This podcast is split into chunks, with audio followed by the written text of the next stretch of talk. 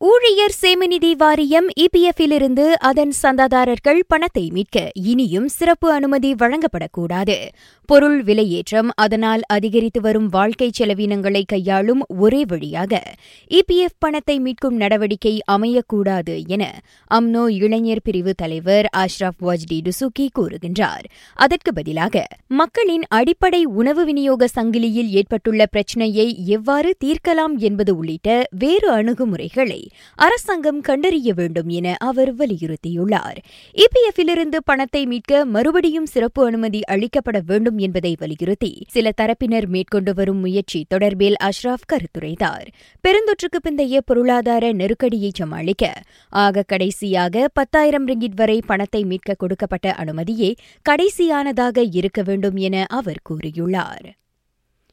வாகனங்களுக்கான பராமரிப்பு செலவுகள் கணிசமாக அதிகரித்துள்ளதை அடுத்து அதனை சமாளிக்க பேருந்து சேவைக்கான கட்டணத்தை உயர்த்த வேண்டியதாயிற்று என மலேசிய பள்ளி பேருந்து சங்கங்களின் கூட்டமைப்பின் தலைவர் கூறியுள்ளார். இதனால் ஏறக்குறைய அறுபது விழுக்காட்டு பள்ளி பேருந்து நடத்துனர்கள் தங்களது தொழிலையே இழுத்து மூடிவிட்டதாக அவர் சொன்னார். நடப்பில் பள்ளி பேருந்துக்கான கட்டணம் அதிகமாக இருப்பதை பெற்றோர்கள் அறிந்துள்ளனர்.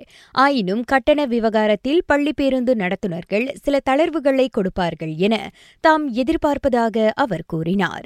உதாரணத்திற்கு ஒரு குடும்பத்திலிருந்து ஐந்து பிள்ளைகள் ஒரே பேருந்தில் ஏறினால் அவர்கள் அவர்களில் ஒருவரது கட்டணத்தை மட்டுமே அதிகரிப்பது போன்ற தளர்வை அவர்கள் வழங்கலாம் என்றார் அவர் நிர்ணயிக்கப்பட்டுள்ள விதிகளின்படி வாகன எண்பட்டையை பயன்படுத்துமாறு ஸ்லாங்கூர் மாநில ஜேபிஜே பொதுமக்களை அறிவுறுத்தியுள்ளது.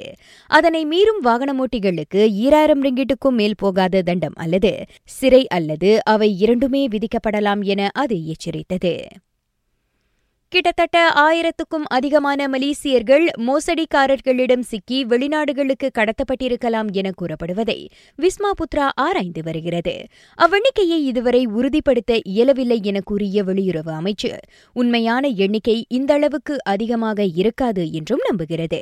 ஆயினும் வெளிநாடுகளில் வேலை வாங்கி தருவதாக கூறும் கும்பல்களிடம் மலேசியர்கள் சிக்கி ஏமாறும் சம்பவங்கள் நடப்பதுண்டு என்பதை அமைச்சு மறுக்கவில்லை. அத்தகைய சம்பவங்களில் பெரும்பாலான பெரும்பாலானவை கம்போடியா நாட்டை உட்படுத்தியவை என்றும் அமைச்சு கூறியது.